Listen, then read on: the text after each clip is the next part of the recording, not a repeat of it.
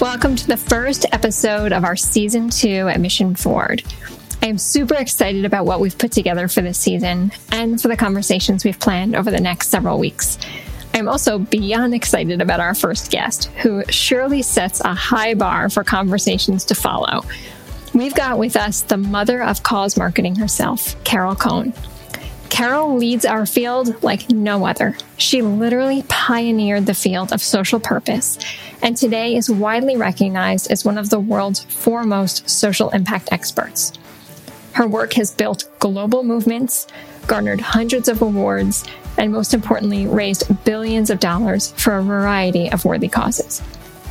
In our conversation, we went back to where it all began for Carol, how her values have shaped her career path, and the opportunity she sees in the here and now. I am so excited for this conversation, and I know you'll love it. So stay tuned, and we'll see you on the other side.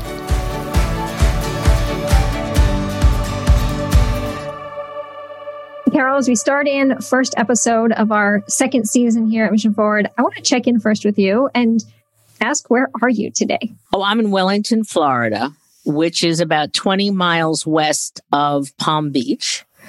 And so occasionally, when I used to fly a year ago, I could land on the tarmac at West Palm Beach and see Air hmm. Force One, mm. but not much longer. That's right. That's right.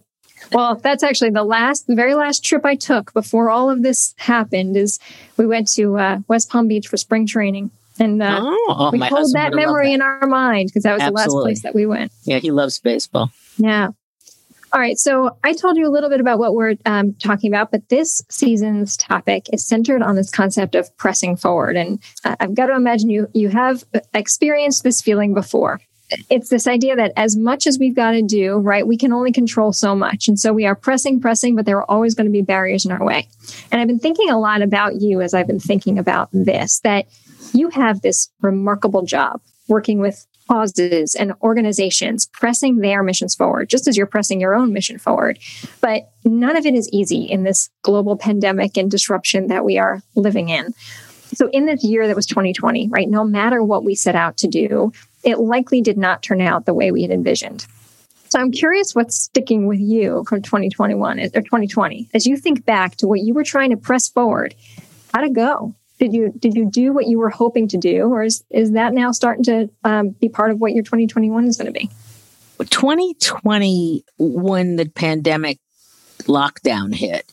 Everybody was concerned about what would happen to their selves their families their communities and then their businesses.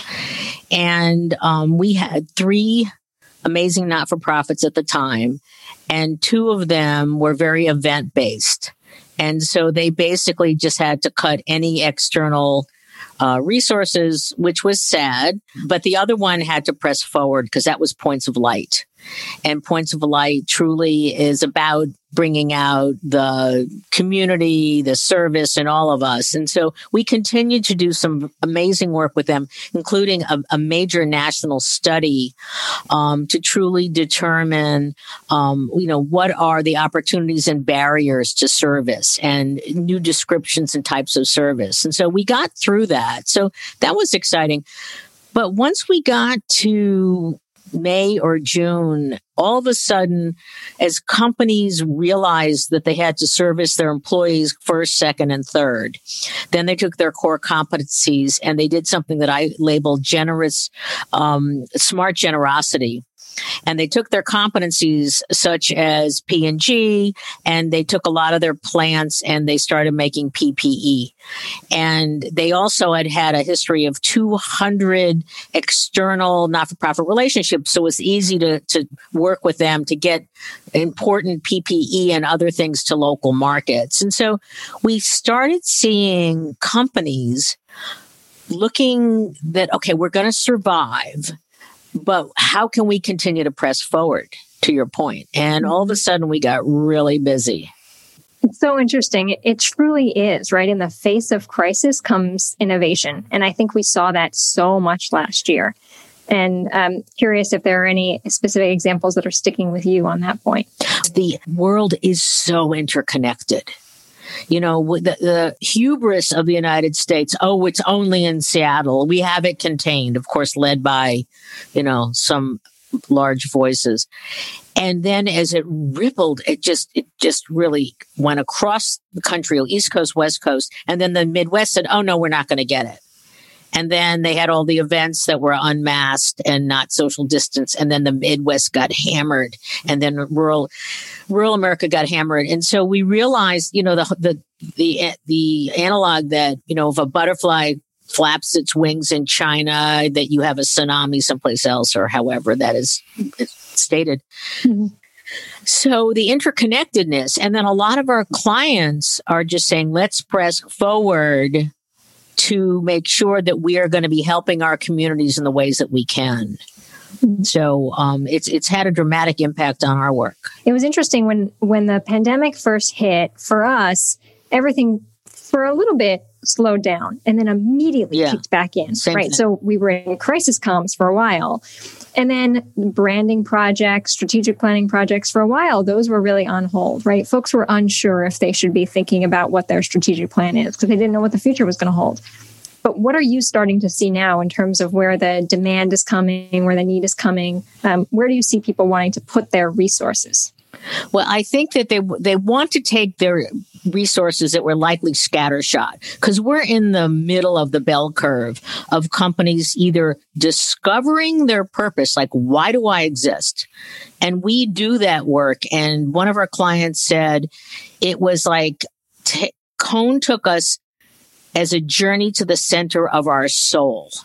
So that's purpose work because you truly have to understand the heritage, the values, the competencies, the competitive set, and it's amazing work. And so we love doing that work.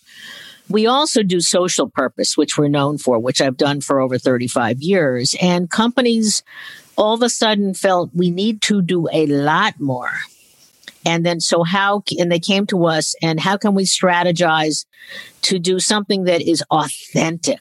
Mm-hmm. and employee engaging and long term and not really understanding best practice. And so um, we got this business either sole source, our clients would go other places or just a recommendation. We don't do a lot of pitches. We did one highly competitive pitch for an amazing Fortune 100, and we didn't even know there were eight other firms. But I decided I wanted this company so much because they're an iconic American company that I fielded because our model we have, you know, partners at the center, very flat model, but then we can expand with either senior consultants who are experts that I have known for decades or members of the Purpose Collaborative, where you're mm-hmm. a member of the Purpose Collaborative.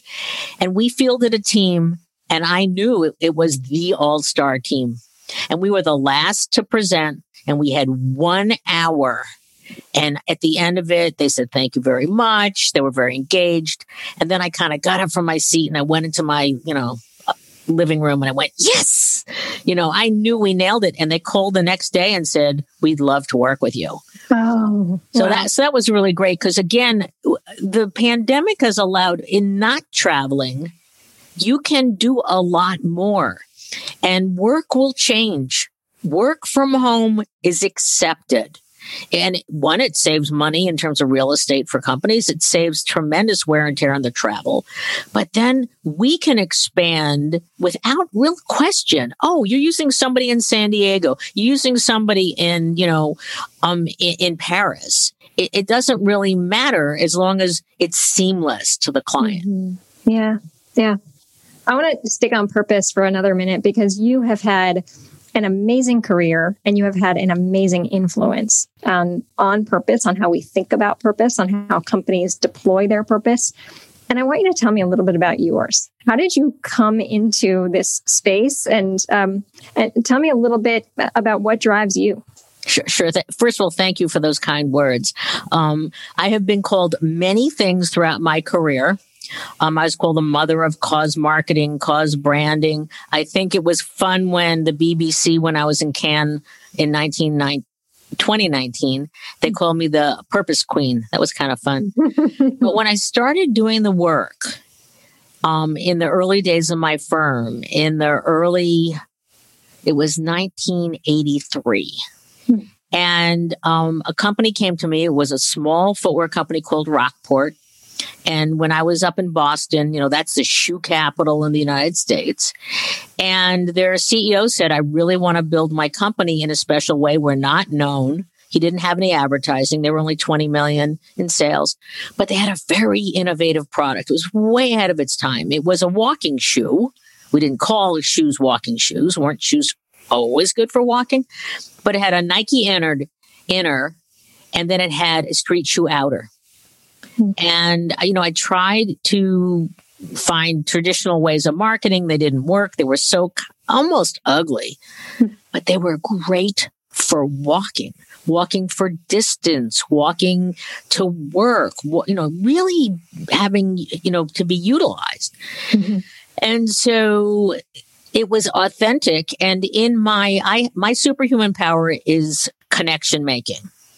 And I grew up, my parents were, my stepfather's a modern artist. My mother was in the theater. I did a little theater. So I'm very, very creative. And I've kept the ability not to have barriers of crazy ideas. And so basically, we decided to embrace walking for health and fitness. We had a fellow who walked around the country for a year mm. and he talked to kids in middle school and he said, don't smoke, eat properly and walk. And this is pre internet. So we had to do all of his media. He sent us little audio cassettes and we wrote a book. We wow. did a movie. When he finished, we came over the Brooklyn Bridge. We had um, Health and Human Services had a proclamation. We had our book ready, and then we created a walking institute. And this all came from my gut that companies needed to have meaning, that they weren't about selling at, they were engaging with. Mm-hmm. And there were no, there was very, little, you know, this wasn't called anything in those days. I called it innovative leadership positioning. And then Rockport grew from 20 million to 150 million. We're all excited. America's walking. Walking shoes are a billion dollars at retail and they were about to go public. And the CEO said, I got to talk to you. I got to talk to you. He's very nervous because, you know, they're in such demand and he's talking to the banks. And there's a walk in Boston. So we walk for eight miles and talk, walk and talk. Mm-hmm. Yeah. And at the end of it, he said, What should I do? And I said, I think you need to sell the company because Reebok wanted to buy them. And he was just getting, he just, he was just at the, at his wit's end. So Reebok bought them. Great day for Rockport. Sad day for me. But the good news is that Reebok was then going through, they're very big. They were larger than Nike for a hot minute. And they wanted to do something that would attach them in an authentic way to young people. And they looked at me and said, Well, you did the walking thing, figure it out. And so, long story short, Reebok became the sponsor of the Amnesty International World Concert Tour with Sting and Peter Gabriel mm. and Youssou N'Dour and Tracy Chapman. But it wasn't called the Reebok Human Rights Now Tour. It was called the Human Rights Now Tour. And they negotiated for $10 million the size of the Reebok logo, which was tiny. Wow. Wow. we had to come up with Paul Fireman, you know, looked at me and he said, You you know how to do this, figure it out. And that's when we created, and this is how we started to codify the connection making. Who's our target? It's a young person. What's of an interest to a young person? And in those days, it was human rights. But you had to really dig deep for it because there were lots of things happening. And so we said, yes, you should sponsor this tour, but we're going to create something that you own. And we created the Reebok Human Rights Awards given to young people under the age of 30 doing nonviolent acts of human rights. You know, old people or dead people got awards, but not young people. Mm. And the goal was to truly shine a light on these amazing young people around the world. And we did that, and it was amazingly successful. And um, Sting and Peter Gabriel, because they loved human rights, they just felt in alignment with Reebok. It was no longer a sponsorship; it was a partnership, yeah. partnership around aligned values you are so brilliant. I mean, you you say, uh, you know, people say to you, just figure it out. And how many of us in our careers have had people say that to us, just figure it out. But you, you have this ingenuity and this creativity Thank that's you. just unmatched. So, but I will tell, but I have to tell you, it, it's yeah. not just me. I mean, some of my ideas have just been me, like the Aflac robot, my special Aflac duck, mm-hmm. um, which we was my idea. I mean, I had that that eureka moment where I was talking to a friend who made social robots for kids with illness. And then he said, well, what are you doing? Who are you pitching? Well, we're, we're pitching Aflac and boom over my head, this giant lightning bolt. It just blew up.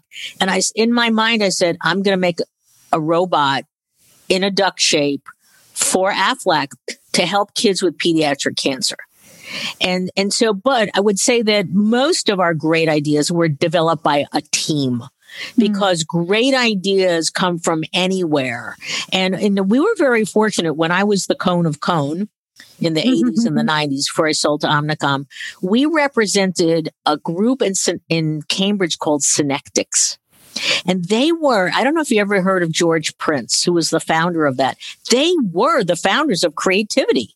Mm-hmm. And we got to go through their systems to learn how to recognize that little teeny tiny insight, that brilliant gem of an idea and, and how you don't just diss it away. Right. And so that was really, really helpful. So I would say I've had great ideas, but in terms of building Cone and now Carol Cone on purpose, and even at Edelman, you have to surround yourself with really great people and you got to trust them and let them go. Yeah, it's true. I started my career working with the X Prize and Peter Diamandis, who founded the X Prize, he used to say, you know, today's brilliant idea was yesterday's crazy idea. You just got to believe in the idea, right? You've got to believe it and bring it forward. Right.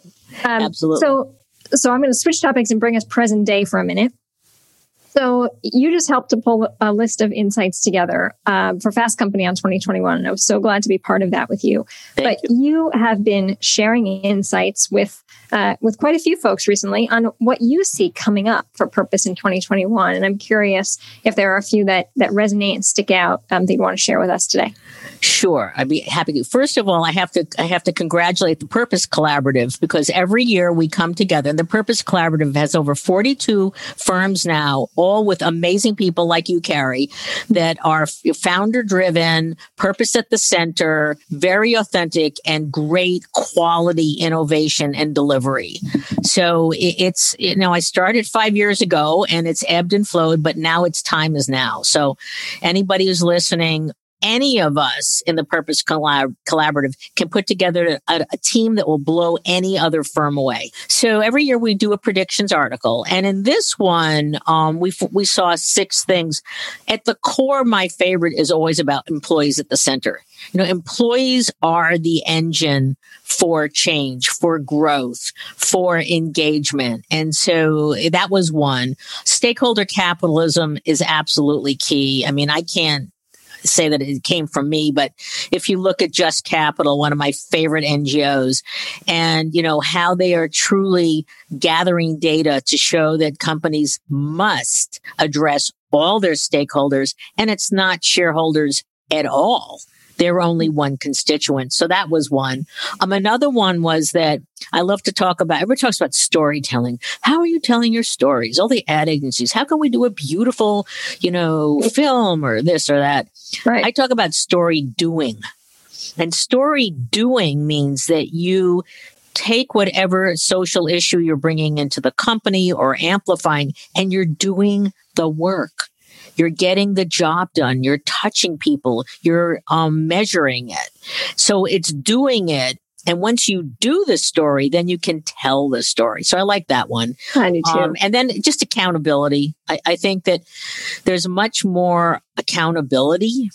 So that that's another thing. You know, if we'd written it after the sixth, I would have said courage Mm. I hmm. mean, the companies now post the horrible situation at the Capitol, companies are really stepping up and they're yeah. cutting off their PAC money. They're cutting off their, yeah. the PGA saying they're not going to be at Trump uh, Bedminster. Oh, that really upset him.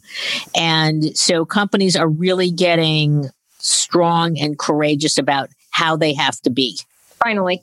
Yes. And and hopefully it stays that way. One of our core values at Mission Partners is courageous leadership. We try to instill exactly. that in our employees right from the first day. Absolutely. I'm glad to, to have you raise that one. I love a good podcast. I depend on them when I'm taking my morning walk, when I'm on a grocery store run, and when I'm exercising. There are a select few, though, that I live by. and one of them is Carol Cone's Purpose 360 podcast. Purpose 360 is a masterclass in social purpose, and Carol takes on purpose from every angle imaginable from engaging employees and fostering deeper loyalty to inspiring innovation and increasing market share.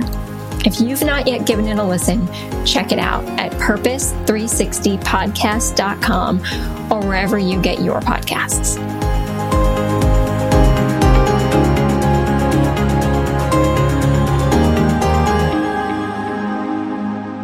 Us to maybe come back to where we started, right? So, for all the challenges we talked about, there are certainly innovations too. But I'm curious if anything has stuck with you from this last year. Any great innovation, any aha, and how you do your work. Um, anything that you're coming into the year holding on to to make sure that you can be the best uh, at your at your work and in your role. I th- well, we've always been um, distributed. You know, we we work from home anywhere, so it wasn't new for us. But because so many others, and it's becoming the way to do work, so that you can. And unfortunately, work and then life just to- get totally blended. So you've got to mm-hmm. set up some boundaries. But the fact that we can work with anybody anywhere is great. That that's really really a, a key takeaway. I think the kind of work we have a client we just got that is going to um, help to close health disparities in um, really underserved, poor um, health deserts in DC and Atlanta and Detroit and New York, um, Newark, and I think I've forgotten one, but they're going to be doing testing for COVID and this is totally what they have been doing, but they're going to expand it more. They're going to be doing hundreds of testing events to reach thousands and thousands of people who just were left behind. And I think that the gross inequities that we saw um, to people of color and to essential workers, um, I, I truly believe it has indelibly linked into our brains that we must act mm-hmm. going forward. So uh, that's something that I'm I'm so pleased that companies are rising to the challenge and that they want to do more. And it's they understand and I always have to tell them it's okay that you're making money in your business because you need to make a profit to do more in society. It is a you know a powerful positive you know cycle of goodness. So that's good. There's one thing though I do you you also want to ask about is there something that inspires me or yes. wants to happen? Yeah. My special Aflac duck, which we created in 2017 and 18 for Aflac, they have the everybody knows the Aflac duck. You know, he's very funny and he's almost known by 100% in this country. And he goes, Aflac. Mm-hmm. But they don't know that they donated 125 plus million to pediatric cancer. They're very quiet about it. And we were asked to somehow bridge the gap. Long story short, I had that eureka moment and we decided we'd create a social robot in the shape of a duck, but the duck was designed by children. It was, you know, 11 inches tall, soft, roundy moundy. It purred. Kids want ducks to purr. I don't know. But it also has emojis and ways that a three or four or five or six year old can communicate to a nurse or a doctor when they're really not feeling good. They go mm-hmm. through a thousand days of treatments. So it, it, it, was wildly successful. You know, it was best in show at CES. There's over 10,000 distributed for free through hospitals to children with cancer. And, and when you do something like that, so it won a Cannes, it won Time Magazine, it won Best of Show at South by. When you do that, you want to do more hmm. because it's creation. It's making sure it gets to market. It's teaching our client that they could truly go so far beyond what they had ever dreamed. I want to do that. So here's my ask of your listeners. All right. I want to do that in the field of autism. I know it's a very wide spectrum. And I think I think for children in the middle or early spectrum, that we could work with our partners, Sproutel, a terrific young company in, in Providence, Rhode Island, Aaron Horowitz, and do, we know, for the Aflac Duck spent a year, you know, Aaron spent a year understanding what the children's needs were. And I think that it would be harder in autism, but I believe we could create a social robot. I don't know the shape. It's not going to be a duck, but it could be some new, you know, new idea, new shape, but it could help a child to communicate. Mm-hmm. and to be better engaged. And I think that uh, children with autism are brilliant, but they need help. And mm-hmm. so anybody, the challenge is though, there's no company that does a pharmaceutical for autism. It's really leans into the philanthropic philanthropic right. side. Right. So I, I'm sorry, but anybody I meet, I always tell this story to because someday I'm going to find somebody who says, I want to do that. Yeah. Well, I may have a few ideas for you on that front, and I suspect that a few people listening might too. So that would we will great. we will pool our resources because I Excellent. think that certainly sounds like a great uh, focus with an amazing potential for impact. And I will let you be the co-mother. Wow, I would love it. Absolutely, Carol. Thank you so much for your time today. I wish you well and good health. And um, I will continue to watch you and learn from you as I have for so many years. And the same, it's it's ditto on my end too. So thanks so much for being on your podcast. Mm-hmm. And I also want to say that that I also have a podcast. It's called Purpose 360. It's a little different. Uh, we work, uh, we talk, we interview a lot of guests that are chief communications officers, sustainability officers, authors, pundits, etc. in purpose um, because for my entire career in doing the work, I also had to educate the world why this is strategic. Yeah. So you're well, doing it, we're doing it, and the more that we do it, the more this will become accepted practice for profits and, and not profits. And congratulations on winning your award from Real Leaders. Thank you. Yeah, that's Thank that's you. really stunning. And you know, you're doing great. Our time is now. We are yeah. teachers, we are guides, and we must truly help our profits, our for our not for profits, our public private partnerships to really leverage their superhuman powers. Yeah, and you know what? Maybe maybe last word on that. You know, I've been thinking a lot about how um, how last year certainly came with its share of difficulties, as will this year. I'm I'm certain we're not out of the woods yet, but purpose purpose is something that certainly helps us get through. Day to day, I was so glad that I had a purpose. And that on so many levels rings true. So so thank you for continuing to lead with purpose every day. And thank you. And also, I have to tell your listeners that behind your right shoulder is a picture of Ruth Bader Ginsburg, who is one of my heroines. And I was just so struck when she passed away. And I hope she's looking down and saying, I'll help you guys. I'll help you get back to common decency. We'll get there.